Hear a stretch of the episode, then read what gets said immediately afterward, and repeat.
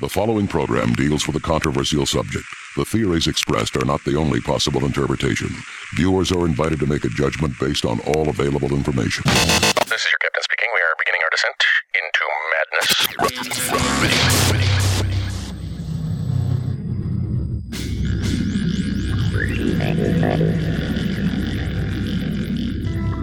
Open, open your, your, your mind. mind.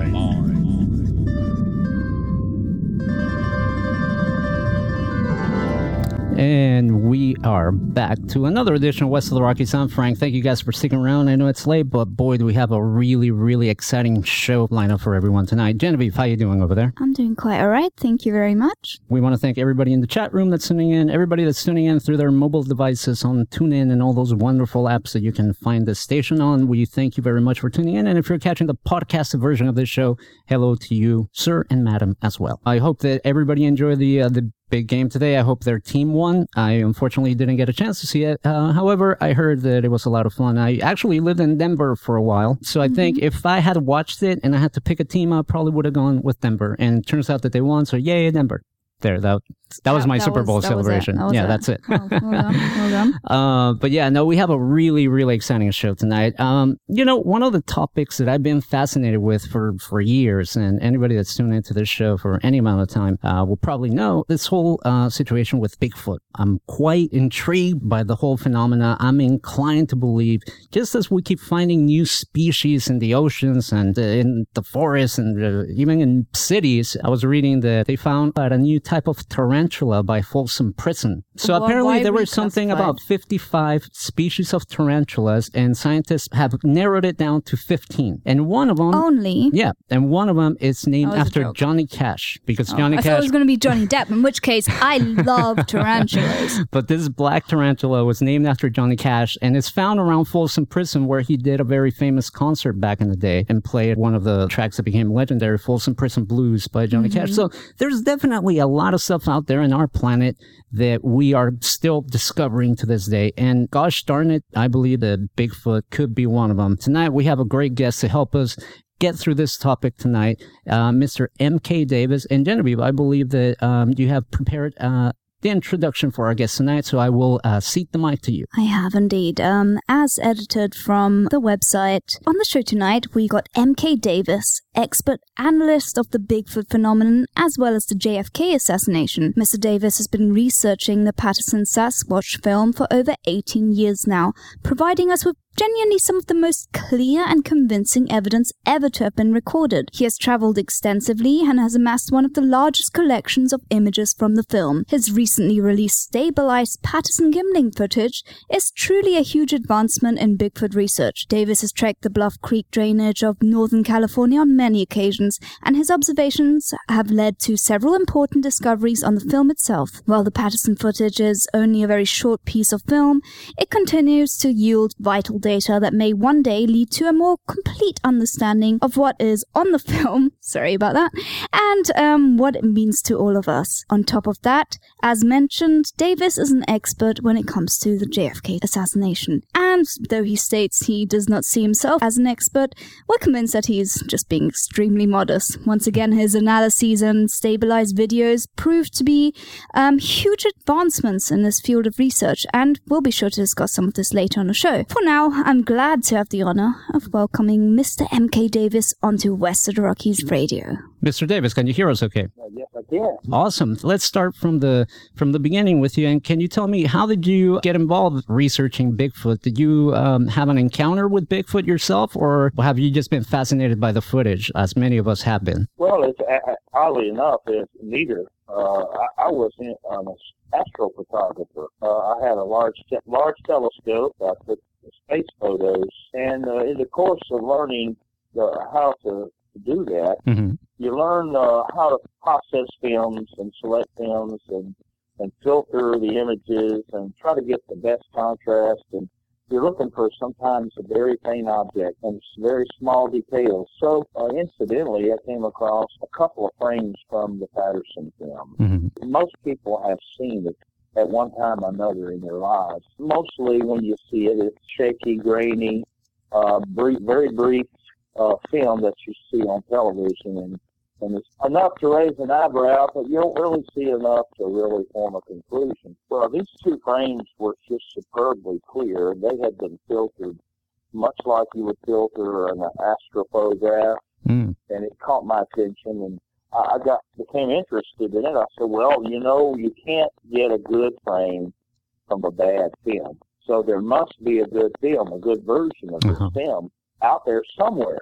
So I began an inquiry, and that inquiry led me uh, over a course of several years all over this country. And I, I managed to find people who would help me, uh, very gracious people who saw potential and that I may be able to do something with the film. At the time the film was languishing, uh, it was pretty much uh, uh, written off. Hmm. Um, there was a lot of info out there that you know stated that you couldn't see anything below a certain level uh, because of the quality of the film stock and the distance to the subject. And there was even a scientific paper written on it, but that was not what I was seeing in those two frames. So I said, I want to find the rest of the film that has the quality that I see right here in these two frames. So I, I began that inquiry, and uh, I was successful in accumulating some of the best images from that frame in existence. I worked on these uh, to to try to eliminate some of the, the lensing Mhm. defects. Uh, you know, most cameras that are of a home model type, uh, their lenses are rather inexpensive. You don't really see the defects too much when they're wide field, but when you magnify them, you magnify their defects as well. And so I, I said, well, uh, I'm very familiar with this. This is chromatic aberration. It's not focusing all the colors to a single point. So there are some colors that are contributing to the overall unsharpness of the image. So I uh, was able to just use a prism, an electronic prism, to split off each color into its own image, Mhm. and I was able to identify the colors that weren't focused sharply. And I eliminated them and reassembled the photo uh, and displayed it in black and white because uh, uh, having removed the color, it becomes annoying to watch to, to look at a false colored image. So I displayed it in black and white, boosted the sharpness and the contrast some 30% probably. Uh, and there's an old saying in, in astrophotography that if you can improve it 1%, you'll see about 10 new things. So uh, this I did to each and every frame in the film, and then I I assembled it in a uh, in an animator. I, I brought the subject to the center. I, I assembled it twice actually. I, I stabilized it with the background being stable, and then I stabilized it with the subject being stable. When Okay. I mean stable, I mean hand motion is removed from it. Mhm. Uh, it was free-handed, and, and the situation was such that he was trying to run. So I got all of those motions out, and uh, sometime late at night, when I hit the preview button, my jaw dropped at just how good this film was. I could see the biomechanics Mhm. of the film subject. I, I could see the shoulder blades. I could see the calf muscles moving Right. uh, all of the toes. So at that point in time, kind of got my appetite whetted. Now, my, my original goal was to do that and let the film tell its own story. Right. And uh, I think that the film largely has, if you've seen any of my stuff, it's pretty clear that uh, it's not a person. We see what was on there. We see those type of movements every day in life. So that, then I began an inquiry into the subject matter rather than the photography of the film. I just want to put your uh, URL for your uh, blog, which is thedavisreport.wordpress.com, because I guarantee they want to check out the work you've done stabilizing the film. For our friends on Ustream, they're they're watching a bit of that, and it's really amazing. I remember the first time I saw what you had done with the footage, stabilizing, and it really gives you a, a sense of scale of the size of this apparent creature that you really don't get with the original footage because as you mentioned you know they were running and trying to get a clear shot of this so i definitely encourage people to open a new tab if they're on their computer there and go to the davisreport.wordpress.com to check out uh, some of the stuff that mr davis has has done do you think it's possible that this was a hoax could this have been a person in a suit Well, you know, you always entertain that possibility. mm-hmm. Uh, that's one of the reasons why I thought the film would tell its own story. I said whether it, whether it turned out to be a hoax or whether it turned out to be true, let's let the film talk. Because I had two good frames that I was looking at. And if I could obtain the rest of the film with that kind of quality, then the film would tell its own story. hmm So when I hit the preview button, I didn't know which way it was going to go. Right. I was prepared for e- either one. I was going to release it and and let people judge for themselves looking at the film. hmm You know, my, my goodness, you know, it was so greatly in favor of it being authentic. In my mind, it's not even a possibility that it's a hoax. That's the thing that we can appreciate watching your cleaned up video that it's something that's big and it's heavy. You've spent a lot of time with this footage. What are some of the things that have stood out to you analyzing this piece of film? Well, like you said, it's uh, massive. It's not terribly tall. hmm Uh, a lot of people give it a seven foot four or something like it. My studies tell me that it's between six foot one and six foot five, Mm. depending on the the state of the posture. And there's got she's on broken terrain as well. The outstandingness of it is the girth. hmm Right. Uh, you know, the, the at the broadness. When I blew it up to life size, and incidentally, I was told that, that the film, there's nothing on the film that could be blown up to life size that would survive that kind of enlargement. Oh, wow. So I did that, hmm and it, it was it survived it very well. Oh, really? That's how good the image was. Oh, wow. I've blown up numerous frames to life size. I blew her up to like six foot seven. I figured that would be a fair number.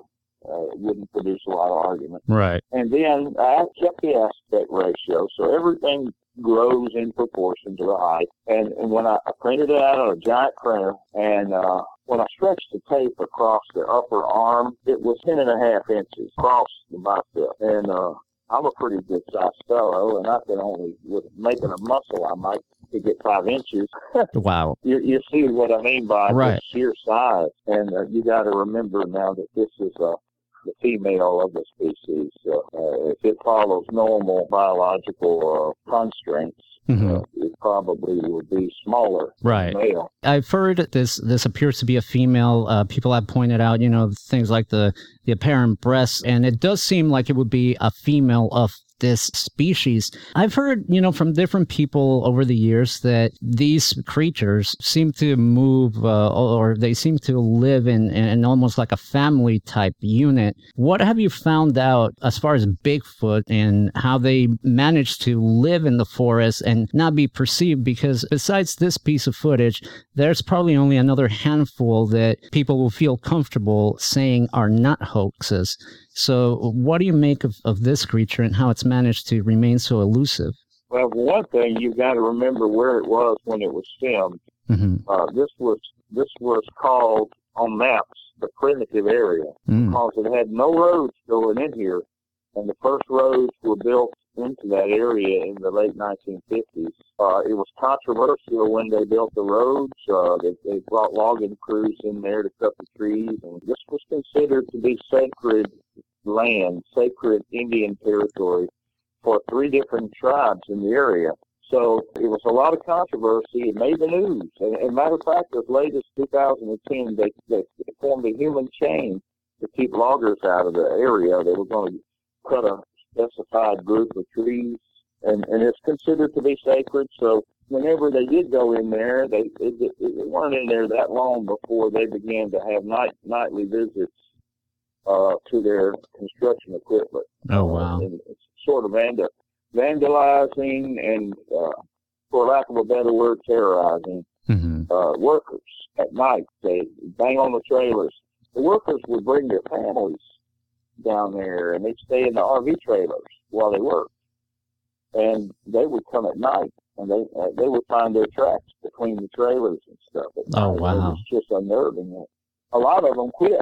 So you know, it, it's a very very isolated, rugged place. You can be in one valley and you, you don't have any contact at all with the next valley.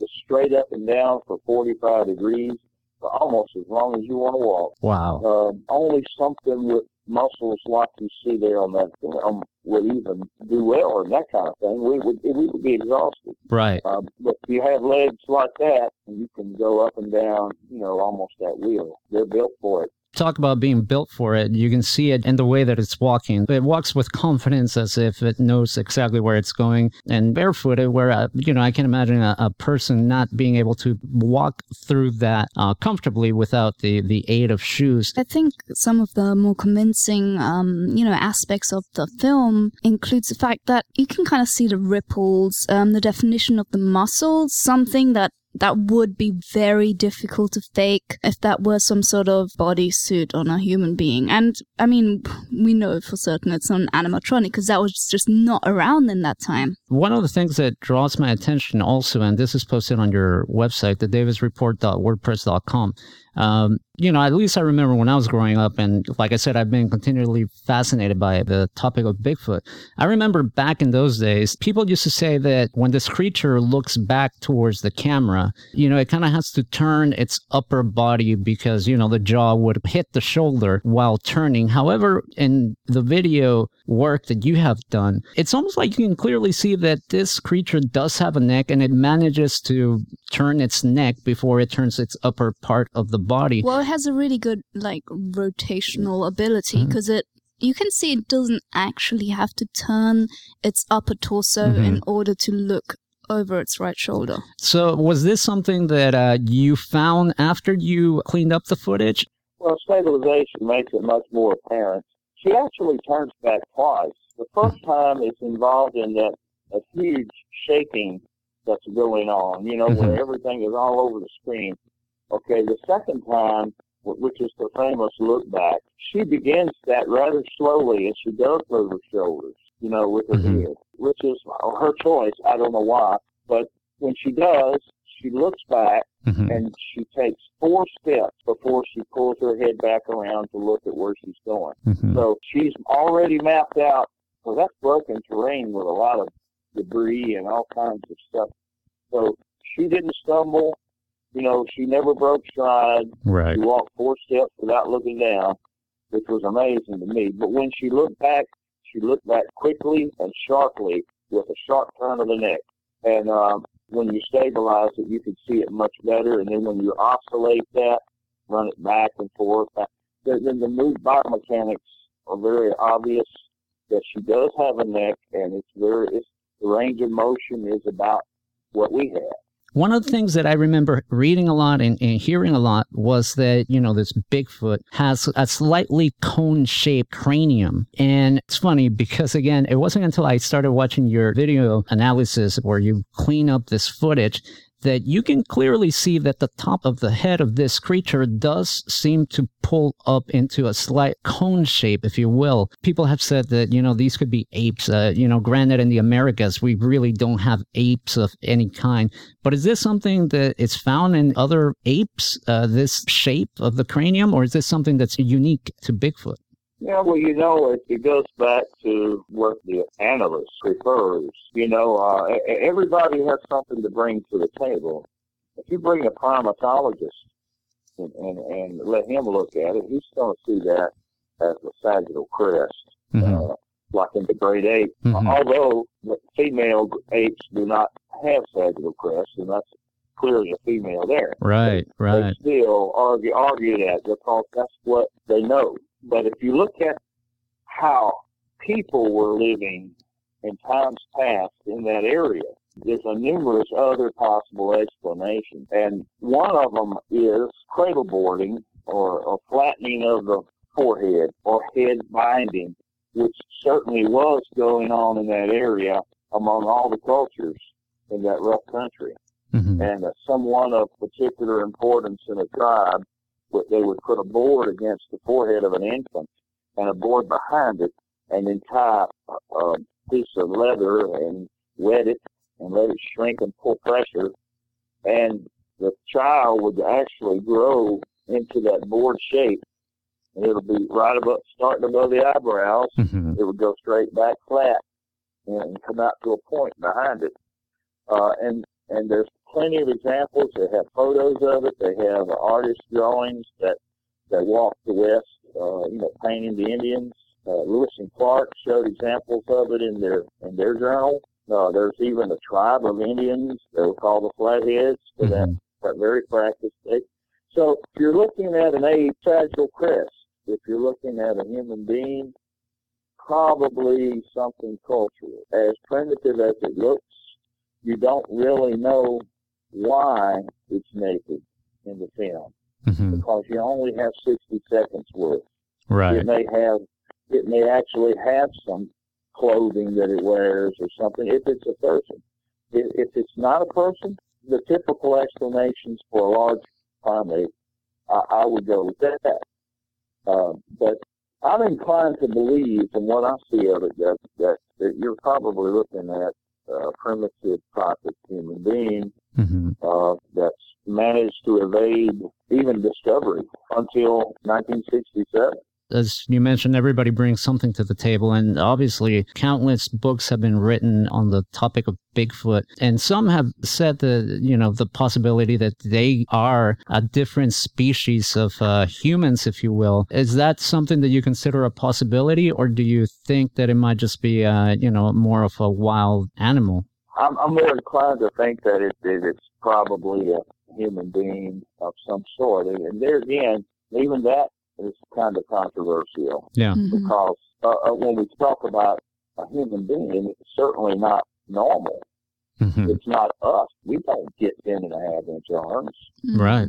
Not normally. Not not not a you know unless you really work at it. and You're a, a big, strong, burly, you know, person in the first place. hmm Uh, but they're Homo sapien sapien, which is the current name that we're called, hmm Mhm. and we've been called other other names in the past until they Yeah. finally decided on that. Mhm. But there's been a lot of other homos in the past uh, that had different suffixes, hmm Yeah. and you know that possibility always exists that there is a relic of Right. a human being in there. You know, it's it's human, but not us. Mhm. One reason why this film is so intriguing is because we don't know what we're looking at. It brings about sort of inner feelings in us, the fascination that there could be another type of human being that is suited for solitary lifestyle in harsh conditions. Uh, We only survive as well as we do because of socioeconomic reasons. But in this case of these these ones, hmm the, the subject in the film, if they live a much more solitary lifestyle, uh, small clans, sometimes alone, and they live in the harshest type of climate, uh, the roughest type of terrain, Mhm. and uh, they really don't have a need or a desire, apparently, to join up with us or or contact us or make friends. hmm Some people say they do, but I haven't observed it.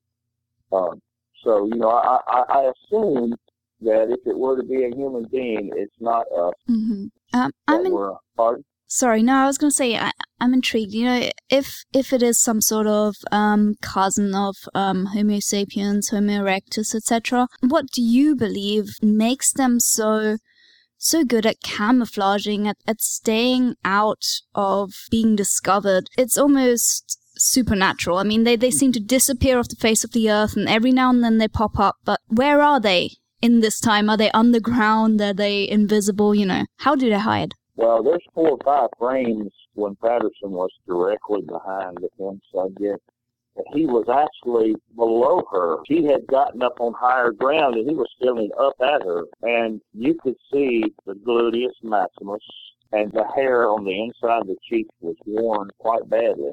hmm Uh, so it's pretty clear to me that the subject had spent a lot of time sitting down. Um, in that case, there must be somewhere up there on the mountain where they can go and sit down and just not burn any calories. That's what I get out of it. They do well with just very little. Uh, Mhm. in that area, they have large blackberry harvests when they're in season. They have uh, Oregon grapes. Uh, I don't know if you've ever heard of those. It's a little Not berry that grows close to the ground Okay. uh, gets sweet after the first frost. But all of those are just energy packs. But the Mhm. most attractive thing there is is the salmon run in the Klamath River, and that's when these things I call them a thing. Uh, I, I shouldn't, but that's when the subjects come out of the high country and move down to the lower areas and walk the drainages like Bluff Creek down to the Klamath. And then, uh, my understanding is correct. They they stayed near the coast uh, for the severest part of the winter, Hmm. and then they moved back up, moved back to the high country again in the spring, along with the uh, after participating in the spring run of the salmon.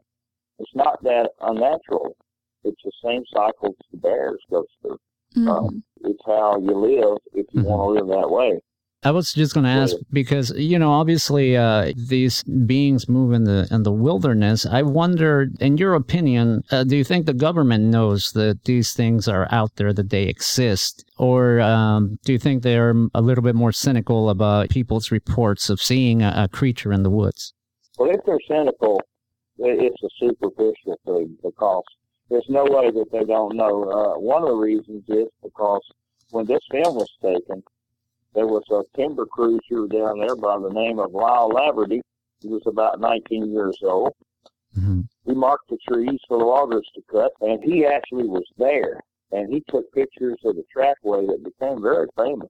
Printed, they were printed over and over again with all the newspapers. Well, now Lyle Laverty is, he was appointed Deputy Secretary of the Interior. Oh wow! You know, so Mhm. how would, how would they not know? Right, right. And then, you know, there's been some maps surfaced that were survivor maps that they gave people when they trained in wilderness survival. On these maps, the government printed pictures and a brief description of every kind of animal that they could run into that could cause them a danger. hmm And Bigfoot was on there. Oh wow! So it, it's something that they are aware and take seriously to some extent. It would seem. Well, I mean, it's easy to blow it off, but it's becoming uh, not not as easy as it used to be. hmm you know, uh, the people are taking the subject more seriously, and there's the, the level of evidence has has uh, become a little more credible. Right. Uh, you've always you still got you still got the blurry pictures and stuff, but then you got some that's not so blurry, that's a little better and uh, unexplained. right. She was asking me about how they hide. Yeah. I've got some theories based upon some evidence that I have seen. hmm And over the years, I have been privileged to have been sent a lot of hair samples Okay. from all over the country, not necessarily because I'm an expert in hair, but because I will photograph them with a microscope and then send the photos back. And they can look at them themselves and make their own judgments. But in the course of doing that, I've seen enough different types of hair samples that I have recognized certain things. And there was a hair sample that was found near a Bigfoot sighting, and it was a tuft of hair that was matted. And when I photographed it under a microscope, it was the most incredible arrangement of hair shafts. And these hair shafts were all different colors, ranging from completely transparent to white to black to mottled. There was no medulla or core in the inside of it. Hmm, that's interesting. And the outside consisted of the scales that you normally see on a hair shaft which were very tight to the shaft and it made the shaft reflective. And when the light came up from underneath the microscope, in some of the hair shafts, it traveled down the interior of the shaft and came out down at the end of the hair, which is like fiber optic. oh wow. And to me, that really, really, really, uh, number one, it impressed me. Number two, it rang a bell Yeah. uh, with why people have a hard time hmm seeing a Sasquatch if you're wearing such all over your body. Right. How could the light and shadow interplay with that type of thing? Mhm. Uh, a hair arrangement Mhm. would, would render the thing as to be super camo. And the Mhm. be- that would mean, if that were to be true, Uh huh. the best time to see a Sasquatch would be 30 minutes after daylight and 30 minutes before dark. Oh wow. if you got to the daylight part, then you're going to have problems with that. You know, with Mhm. that, the hair's bending light. So Wow. uh, I, I don't know, you know, everything about a Sasquatch, but that struck me as being just supremely a real keen arrangement for hiding. I'm wondering, um, I'm not 100% sure, but have you ever had the opportunity of submitting samples, you know, such as hair fur samples for scientific study and analysis, or have you not had that opportunity? I hate to say I haven't had the opportunity. Mm-hmm. Submitting a hair sample, especially because I'm not an expert in it, it's almost like going gambling. You know, you almost want to spend something on it, but then in a way, you don't want to lose it. hmm Yeah. So uh, I haven't done it as of yet. There's been some people who made some offers, but you know, uh, I didn't turn them down. But I just I wasn't enthusiastic about it. hmm I have the hair samples, that same one I talked about. I still have it, and I would turn it in Mm-hmm. if anybody wanted to spend the money to to look at it. But there's this part of me that's afraid that it won't be a Sasquatch, hmm and Yeah. there's a part of me that's afraid that it will. If it is a Sasquatch and they can determine that it is, and like, Lord, I don't know how they would, but if they do, if it happens, hmm so you know, I, I really don't know. It's, I have mixed feelings about it, but I, I would turn it in if someone wanted to do it. Yeah, it seems that it's not as easy as one would imagine getting some of these stuff tested by a reputable lab. It seems, uh, from what I've read, a lot of them steer clear of these type of things. So I think a lot of times it doesn't have anything to do with Yeah. people's It's hard to know if you can willingness, trust but them. yeah. um, uh, speaking of that, real quick before we take a break, uh, Mr. Davis, a few years ago there was a, a DNA study done on some uh, apparent Bigfoot hair samples, and the study was met with a lot of controversy uh, from the get-go. Uh, are you familiar with that DNA study, and did it yield anything um, useful in the continued search for uh, Bigfoot? Somewhat, but you know, I, I've become a little jaded over the years because, Mhm. for instance, I know of one particular instance where uh, the same doctor was sent hair samples from the same sample, Mhm. but from two different people. Okay. And, and he declared one Bigfoot and the other to be bovine. And they were the same hair. And the same hair. Mm. Yeah.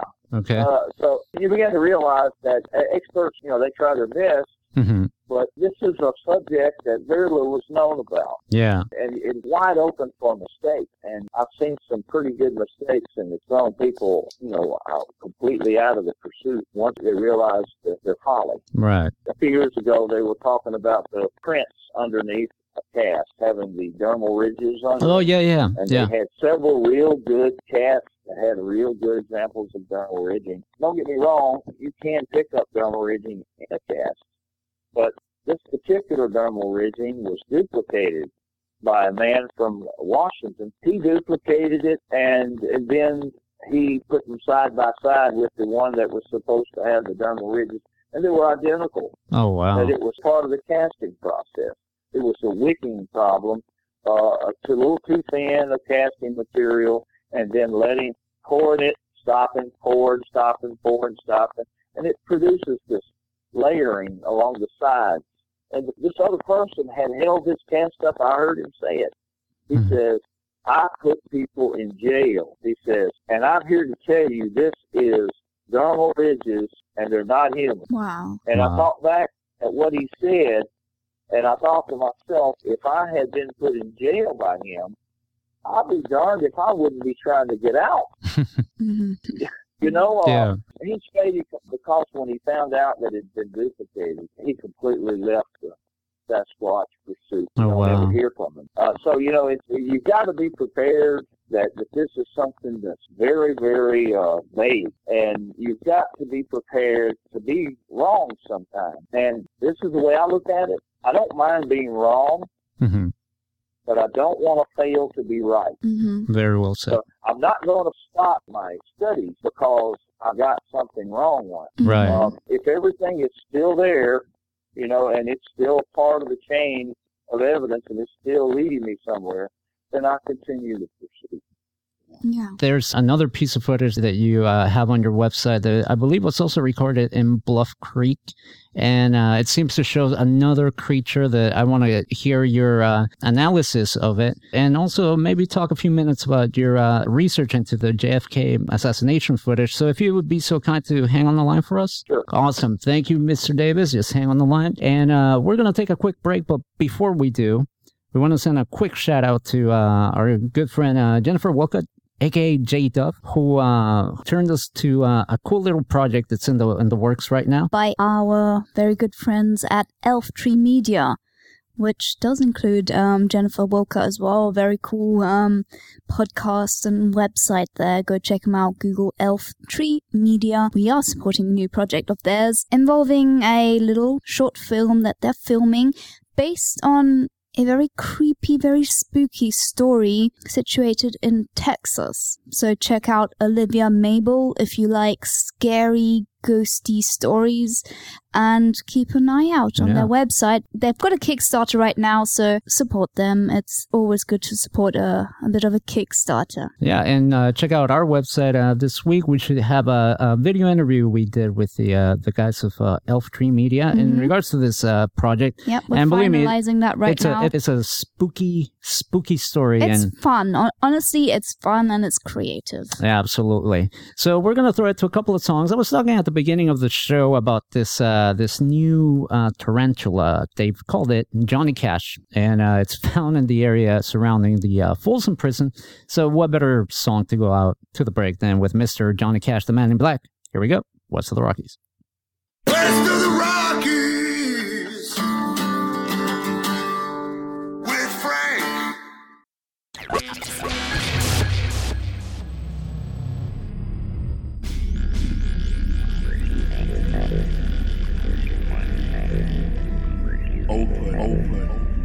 open your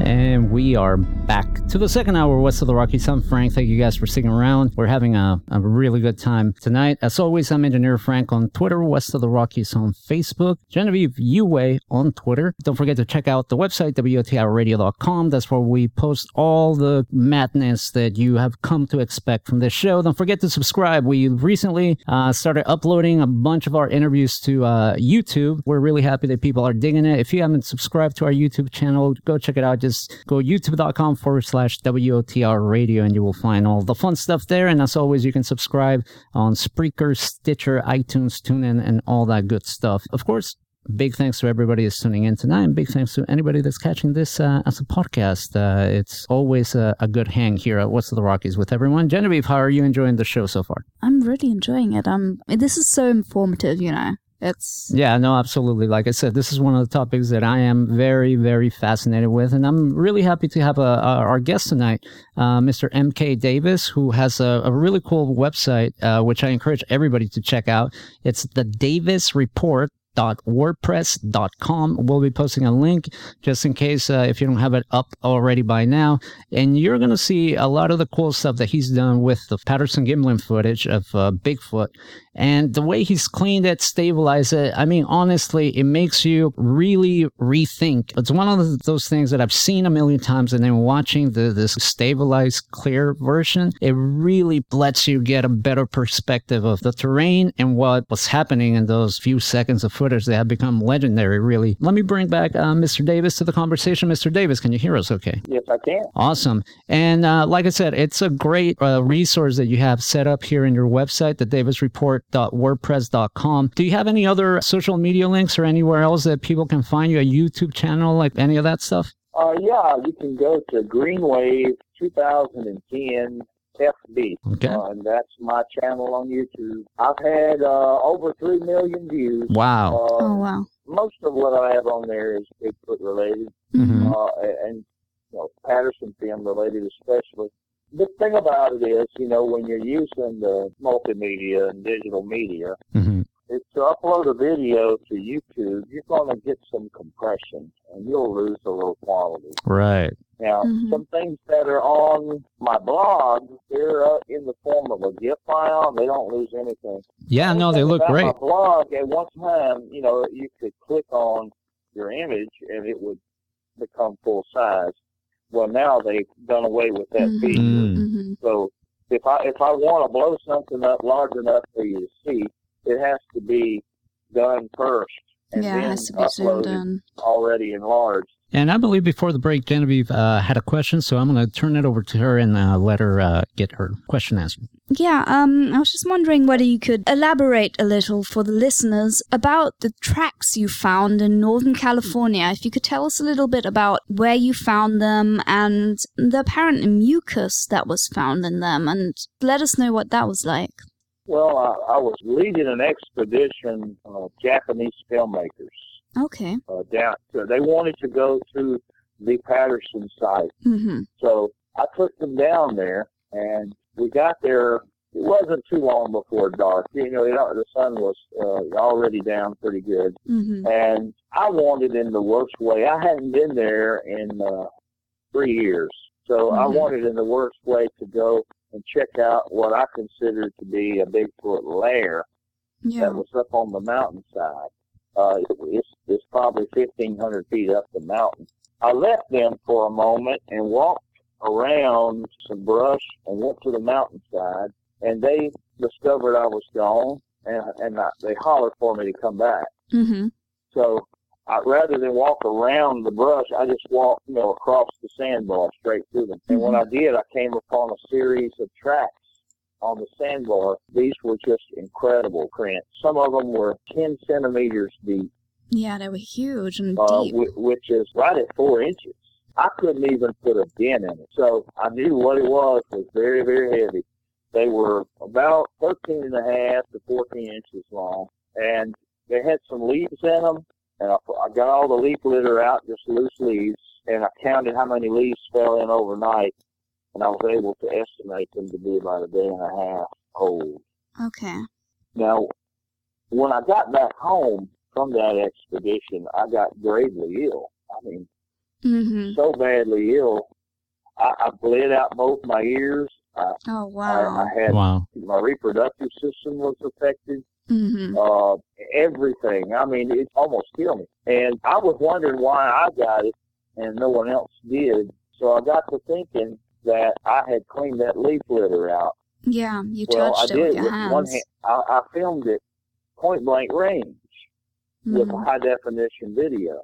So I went back reviewing that video, and there was a big wad, or uh, it was a, it was on a leaf. It was mucus, for lack of Yeah. a better word. That's what it was. And I put my hand directly in it, and then in the excitement mm-hmm. of, of the moment. And and that's a no no. I mean, you should never ever do that. You don't really know what you're dealing with. You don't know what they carry. Mhm. You don't Mhm. know what you carry that you could give to them. You're dealing with a track that was only made just a short while before you got It's there. still fresh, yeah. And so, you know, I, I, I'm here to tell the listeners, and I shout it from the rooftop, take gloves with you. Mm-hmm. If you come across something like that, use gloves. Uh, when I got back home and we- discovered what had happened, my wife went and got me a box of gloves and said, use them. Especially considering that, you know, the assumption is that these creatures are genetically very similar to us. We need to assume that any sort of disease or virus can be transferred between us. So we need to be extra careful, really. Well, you know, uh, after having realized what was going on, I had a pretty good shot of a series of tracks backed off, you know, at a distance. Mm-hmm. And I could look and tell that the foot made contact with the ground with a forward shuffle, like a person who was kind of staggering, maybe. And then it made its way onto harder ground where the, where the old creek bed used to be, and it's nothing but rocks. Mm-hmm. And then it went up probably to that lair. The lair up there had a waterfall in it, and and it had soft, real soft bottom, you know, with ferns. And when we went up there in 2008, it had a deer carcass in there, you know, where they had been Hmm. eating in there. There was tracks, tracks all around it. But I have never seen a track so distinctive as these tracks. Wow. I mean, they were just very deep. Whatever made this, well, I say whatever, I know what did it, but it was, it had to be massive to press into the ground that, that deeply. You know, you can probably listen to my voice and tell that I'm getting excited about just relating the story. So I was very excited at the time, and, and that's why I made the mistake I did. I could have pulled that leaf up and put it in a bag Mhm. and had Bigfoot mucus. Right, right. Uh, that would have been pretty, pretty good for testing if the CDC didn't take it away from me. So, uh, whatever this was was pretty bad. Uh, it, it, it, it kind of uh, had the symptoms of mumps in a way, but only re- only recently completely shook it. When I went out west, the drier air finally helped me to get rid of the sore throat. So it, it hung on for like two and a half months. That's a pretty powerful uh, virus, I would say. I took a lot of antibiotics of all types. It wasn't until I developed a urinary tract infection, Oh, wow. secondary, uh, that antibiotics did me any good at all. One of the things that I wanted to ask you was about this other piece of footage that we find on, on your website, which uh, I believe was also uh, recorded in uh, Bluff Creek in uh, 2008, if I'm not mistaken. And it seems to show something in the lower right hand corner of the frame that seems to be moving. And uh, you've done, again, an excellent job at stabilizing this. Can you tell me a little bit about that footage? How did you get that, and what did you see? Well, I got it in 2008. I didn't see anything when I took it. Mm-hmm. I didn't see that when I took it. Okay. When I got back home, a friend of mine, he was trying to open a business selling stock footage Uh huh. uh, online, hmm uh, just, you know, beautiful places and things like that. And I told him, I said, I had this video with uh, Northern California on it, and it was, you know, spectacular. hmm He wanted to use the footage. I left it with him, and it was in 2008, uh, and I just got it back last year. Oh wow. You know, I, I called him and he wouldn't answer the phone. I sent him email, he wouldn't answer the email. hmm I finally got a third party to pressure him, and he sent them back to me. And uh, I had not reviewed it. hmm I didn't think there was anything on it, so I didn't think anything about loaning it out. But when I did review it, I saw that white thing moved in the lower right hand corner. Yeah. I stopped the film and backed it up and looked closer.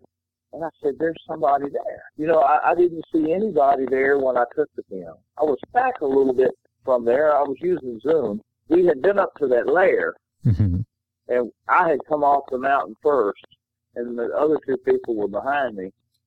And I had come on up the creek on the other side of the creek, walking a, a little pathway or trail on the other side of the creek, and you couldn't really see the creek.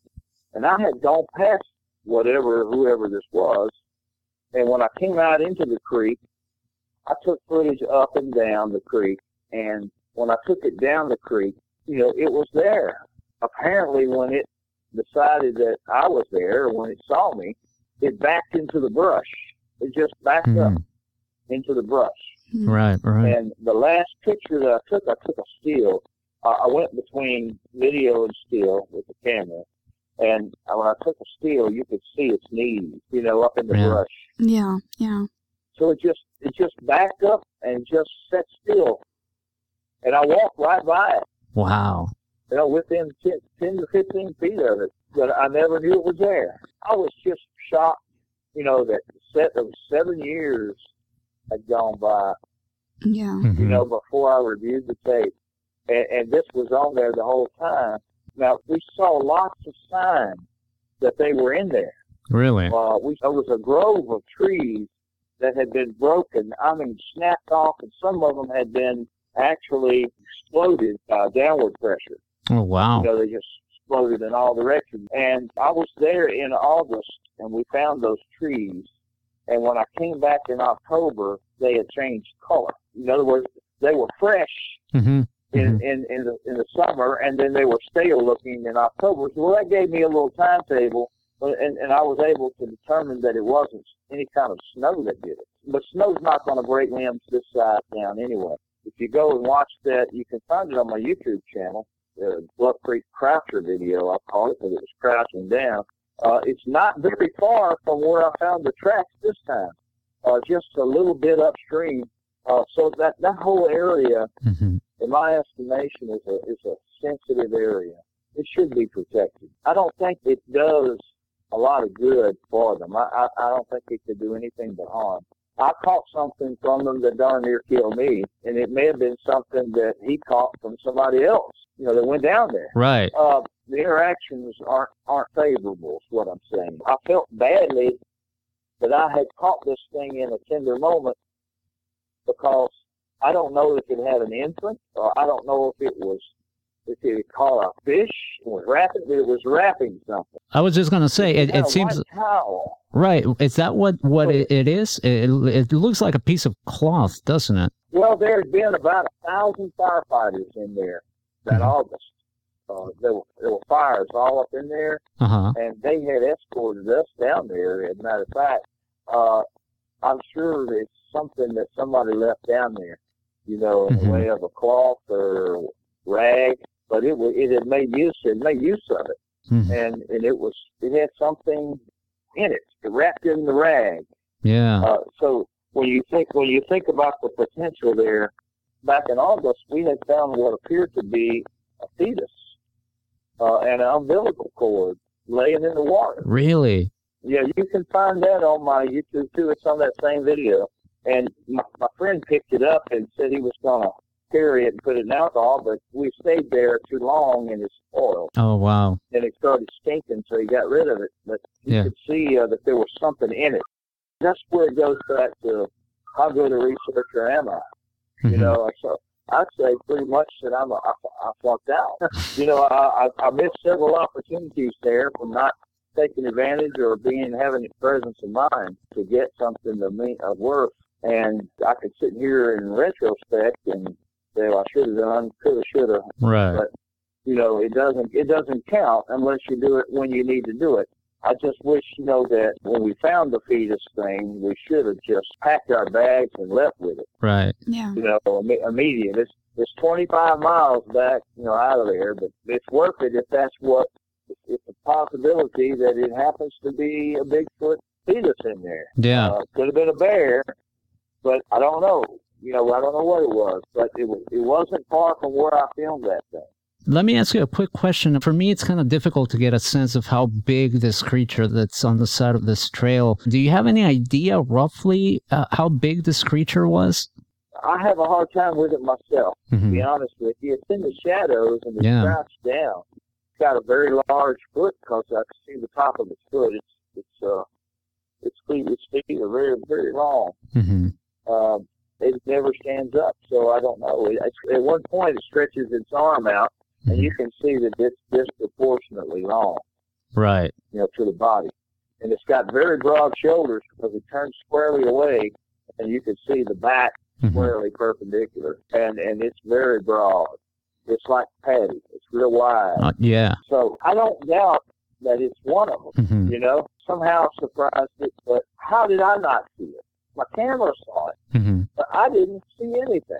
That's the perplexing part because I know from other people they have encounters with, or they believe they've had encounters with Bigfoot, or they've been in the vicinity of Bigfoot. They said that there's a, a very strong bad smell, and you know that they can feel like they're being watched. But at the same time, it also shows how stealthy these creatures can be. Because if, if I understand correctly, you walked down that same trail where this creature was when you filmed this piece of footage, and there was nothing there Stood to tell you that you know maybe you should be careful there might be i don't know anything from a mountain lion to a bigfoot or something there was nothing when you were walking there that would signal to you that there could be something there was it totally quiet It was the only thing you can hear is the creek. mm. The creek makes a significant amount of noise. It, Mhm. it, it's but if you listen to the tape, especially if you listen to the raw tape, hmm there is a tree knock, and it sounds like a tree knock. While that thing is doing its folding, it goes like, Hmm. and then that's when it backs up into the brush. oh So there may have been another one nearby that gave a general alarm, and maybe it didn't really see me as much as it reacted to that. You know, and I don't know the whys and what fors, but you go down there thinking that your senses are sharp.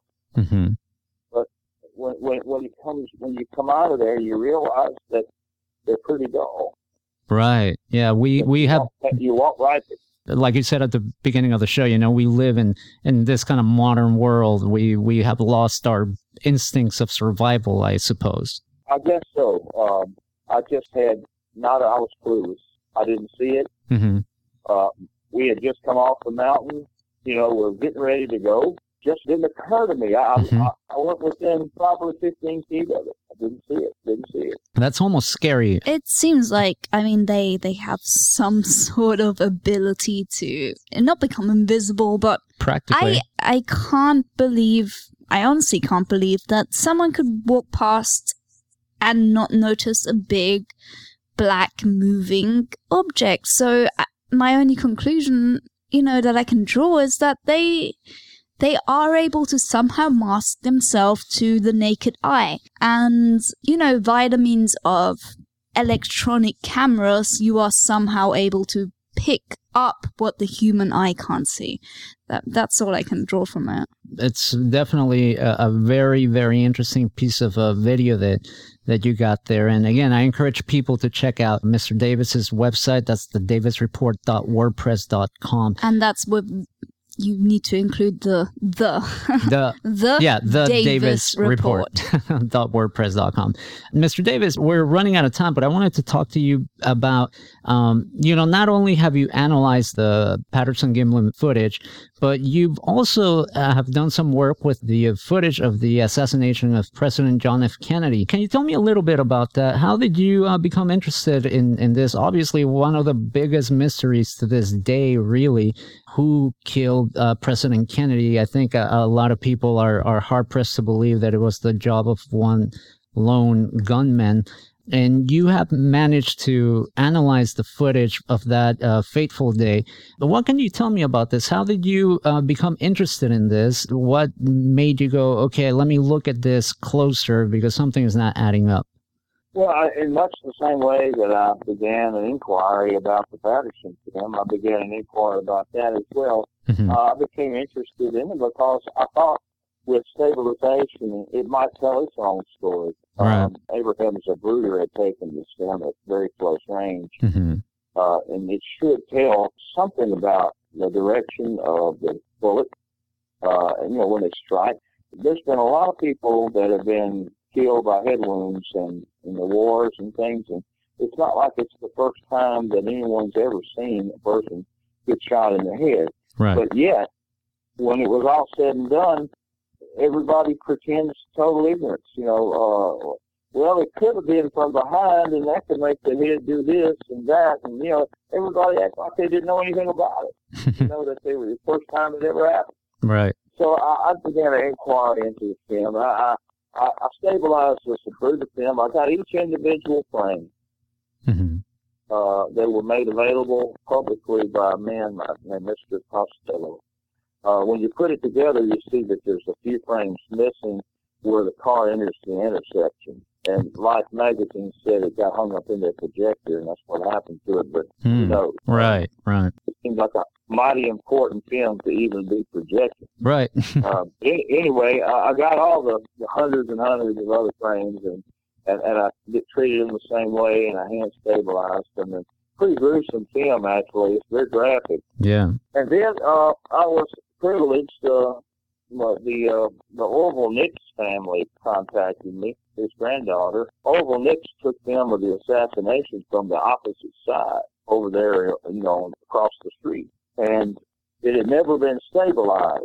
And I stabilized the Orville Nix film. And I, the Abraham Zapruder film is a film of the crime hmm the Orville Nix film is a, of the criminal because it's on that film. If there's a second shot fired, it's going to be on that film. There's no way to avoid it. Right. So when I stabilized it, I saw tiny movements in the facade next to Abraham's Zapruder. There's a white, parabolically shaped facade, concrete facade hmm hmm and it's full of these little slits, these little windows, probably eight or ten rows of them. And I saw movement in there, and I, I stabilized it and enlarged it, and the movement is following the limousine. Mm. Wow. So I'm pretty satisfied that you know there's a very good chance that that's the second shooter Right. right there from out of the facade. It also, uh, you know, in, in parabolically shaped concrete facade,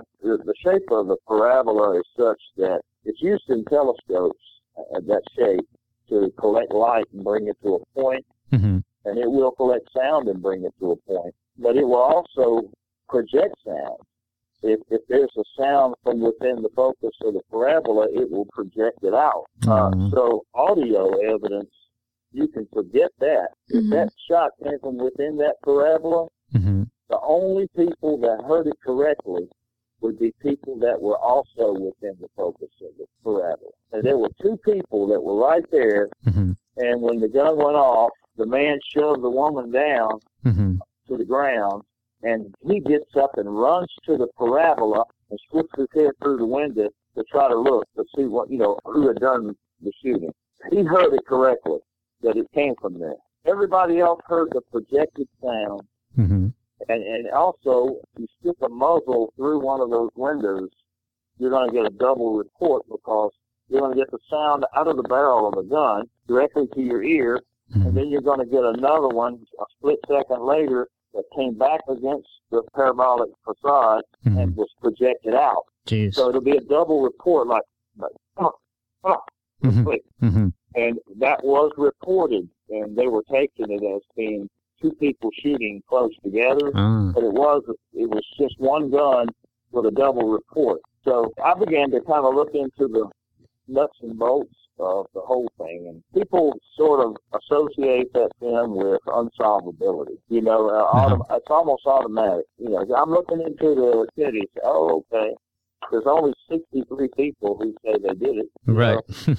um, I'm not interested in those people. I'm interested in film, and I'm interested in scenarios because there's something that drives people to do dastardly deeds. yeah. Um, I looked at Abraham Zapruder first. He's sitting there at point blank range hmm filming the president assassination. You look into his background, and he's Ukrainian. He's an immigrant from Russia.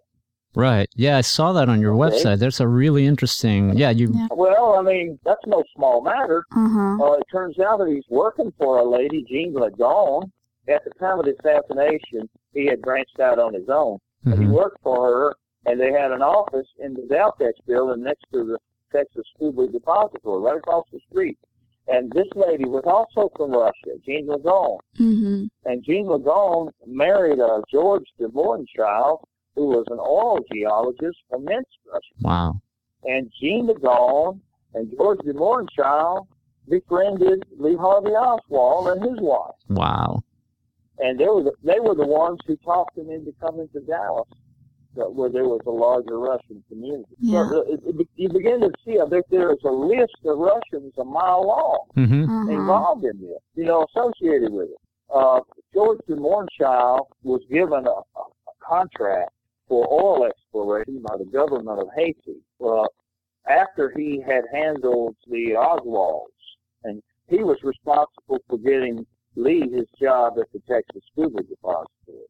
Oh wow. But, but he denies any involvement in the assassination, but he gets this contract afterwards and gets pretty wealthy out of it hmm and uh, I think Haiti's still being used to move money around that's untraceable. Later on, he moves to Florida. He, he's like super upset.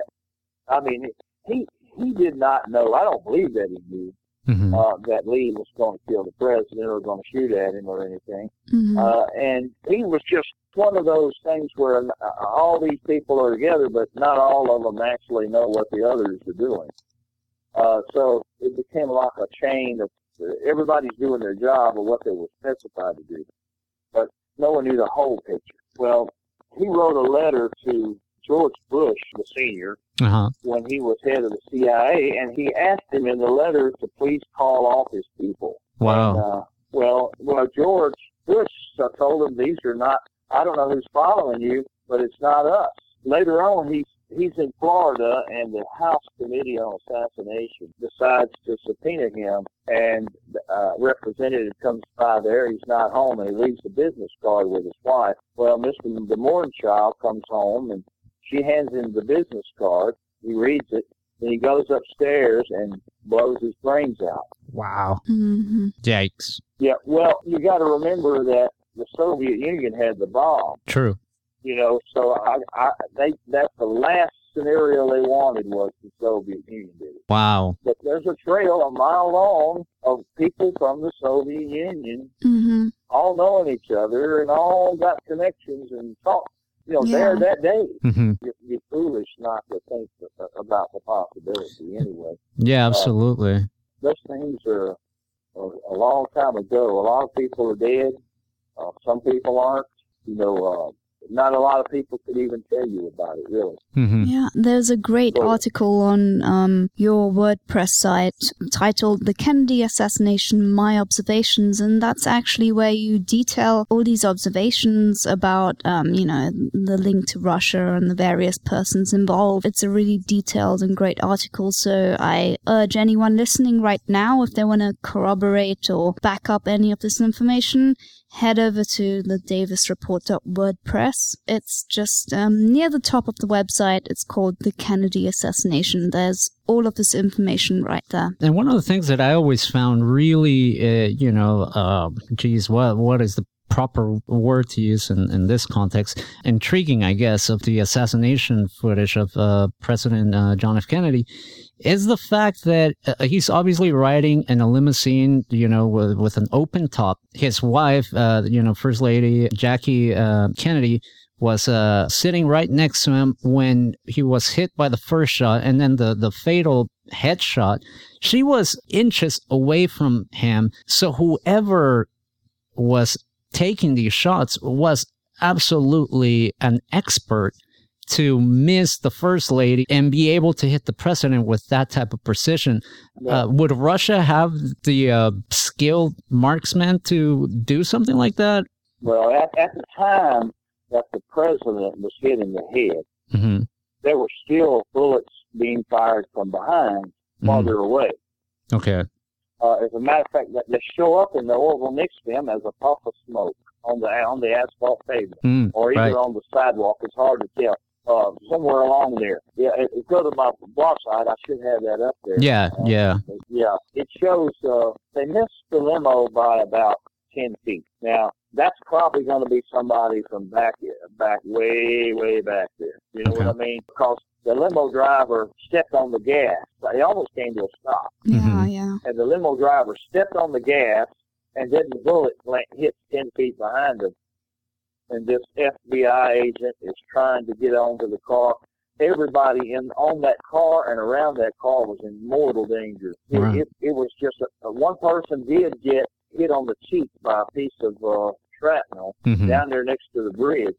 They shot at him all the way to the to the bridge. Wow. When they went under the bridge, they they got out from under the fire. But the one that hit him in the head, hmm you, you could see how inaccurate they they got when they were way off back there with their rifles. The one that hit him was a lot closer, a whole lot closer. It was a surgical shot. Yeah, absolutely. And uh, if you measure the distance between that facade and that limo, you can see the movement in that facade.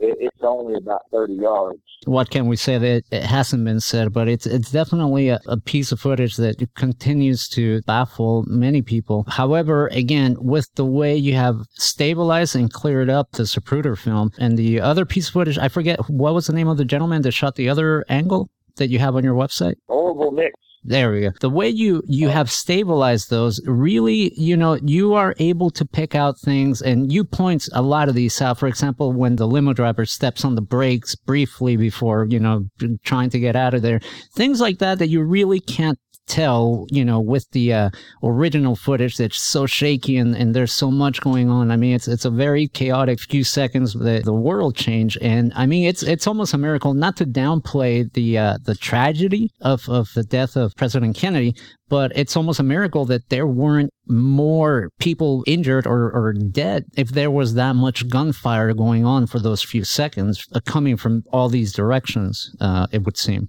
It missed the little boy that's standing there barely. hmm It missed Mrs. Kennedy by inches. Yeah, That shot did. yeah. Uh, one of the other shots that hit the street, part of the shrapnel hit this man on the cheek and he made him bleed. He didn't know at first. Somebody pointed it out. The man, you're bleeding. And he Mhm. looked and he was cut by a piece of the shrapnel. They went back and found where it hit right on the edge of the sidewalk on the curb and they cut it out with a concrete saw and it's sealed. You can't see it for 75 years. Mhm. Wow. So, you know, but I see it in the film. I, I saw it in the Orville Nix film. I saw the puff of smoke. So I, I knew that it was absolutely critical that Miss Kennedy get back in that car. Right. and lay down. And that that uh, FBI agent was the only person who had presence of mind. The rest kind of were just in la la land with their thinking, you know. Yeah, yeah. This guy ran up there and sheltered in there, and eventually he got on top of her and the president and laid and put his own body in harm's way. Yeah. And, and then they went under that trestle, and then of course they got clear of it. It's definitely, you know, something that, I mean, hopefully one day we'll have a, a clear answer as to what happened. Let me uh, throw it to a question in the chat. Yeah, we've got an interesting um, question from T. Merlo in the chat room. Let me quote Speaking of Kennedy, asked the guest if he knows who Dorothy Gilligan, or No, Kilgallen, sorry, is.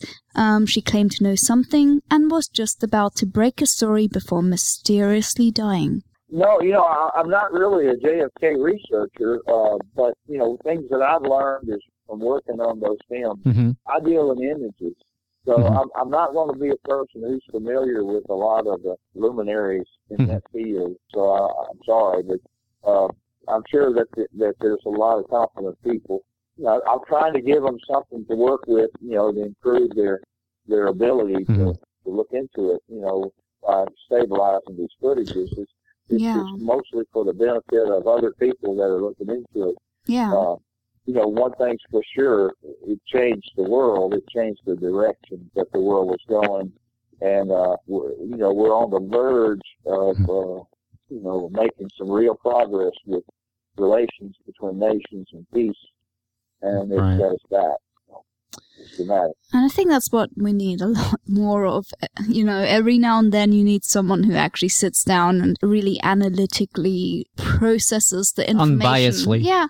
no, that's the thing. You know, you get, you get people who approach topics with a conclusion in mind. And you shouldn't do that. You should approach it with no conclusion and then only start drawing, you know, the final results. Uh, Mr. Davis, we're we're pretty much out of time, but I wanted to ask you one last thing because obviously, as you can imagine, I spend a lot of time online doing my uh, research when you know uh, time doesn't permit going out there and, and doing some of the the leg work. I'm sure you get sent tons of videos and links to videos, and let's face it, there's an abundance of just hoaxes that are posted online on YouTube, et cetera, et cetera.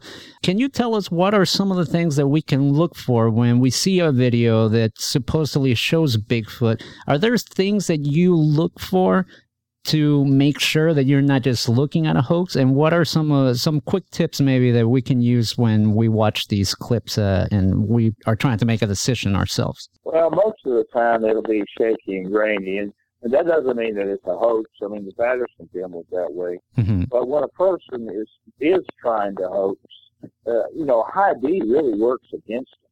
So they compensate by shaking, Right. moving the camera around, and uh, you can kind of almost see that it's, if it's been done on purpose.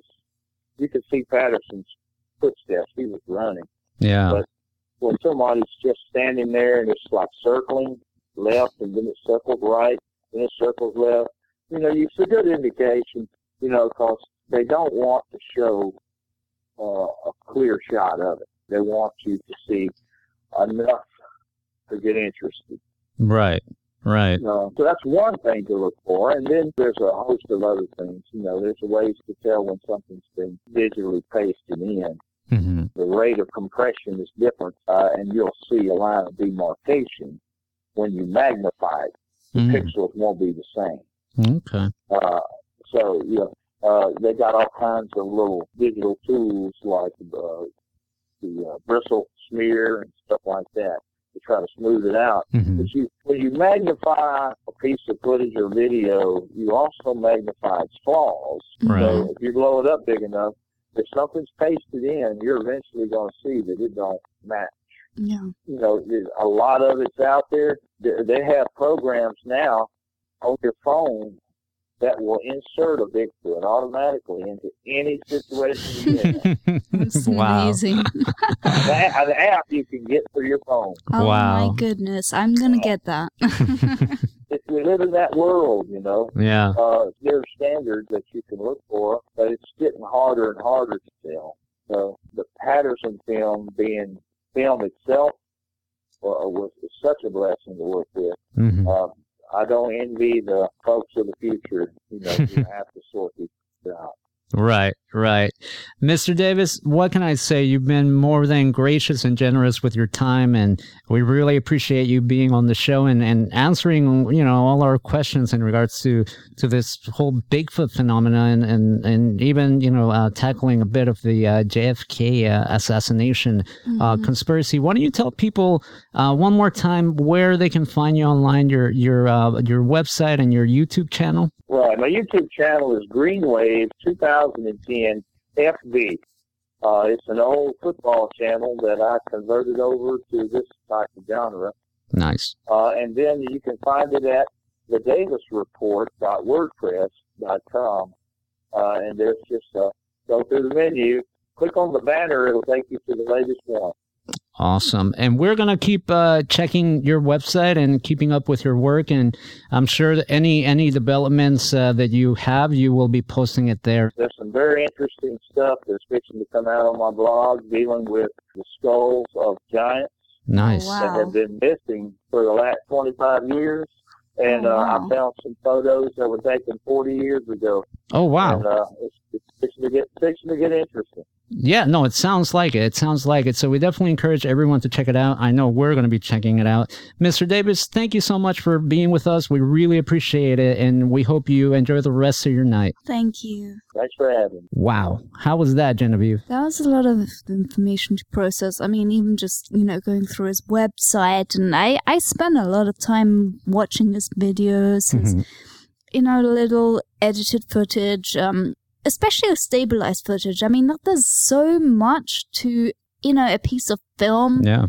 It's just stabilizing it really. Uh, I mean, you can see things that you have never seen before at That's all. true. I mean, it's just different if someone's shaking, right? Yeah.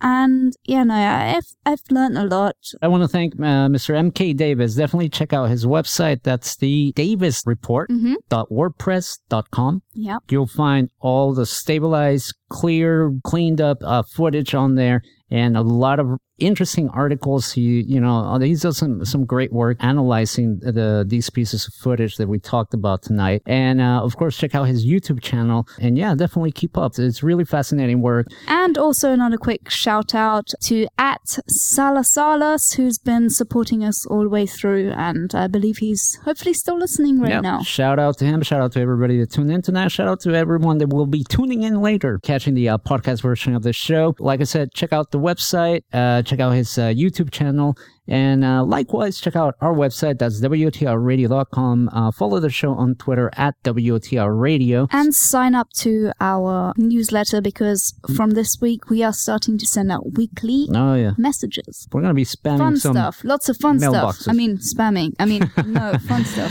and as always, don't forget to subscribe, subscribe, subscribe. We got the YouTube channel, Spreaker, Stitcher, iTunes, TuneIn, and all that good stuff. Genevieve, Genevieve, you away on the old Twitter. Thank you for being uh, with me tonight. It's been another fun show, and thanks to everybody that tuned in. And we're gonna go out with a little bit, man. This this boy, 2016 has been a bit rough. We have lost a 2016?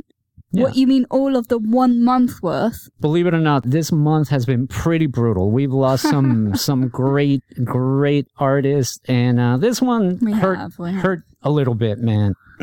I'm getting choked up. Oh no, that was, it was a good run. you it was honestly, he went out like a true artist. When, Uh, when people had a good run, I'm not sad. it's just unfortunate, just you know that sad. that damn disease it's just keeps like, it's taking. not like he was still putting our- out rec. it was like you know. Lemmy and then David Bowie. And, No, uh, but I'm just happy when people have had a good run. I'm just not sad. I, uh, you know, it's funny because I remember when his uh, first video came out. We even played it here. We played the video, we played the song, and I said, you know, that he, you know, he had transcended genres, and his video was definitely there was something more to the video, and obviously his videos were basically his farewell to all of us. But anyways, as, as you can probably imagine, I'm talking about David Bowie. So we're gonna go out with one of my all-time favorite tracks. When this album came out, it was like, wow, it really it had a huge impact and i'm talking about uh, outside by david bowie and this is uh, i believe this was the the lead off single off of that album and one of my all-time favorite bowie tracks is the heart's filthy lesson.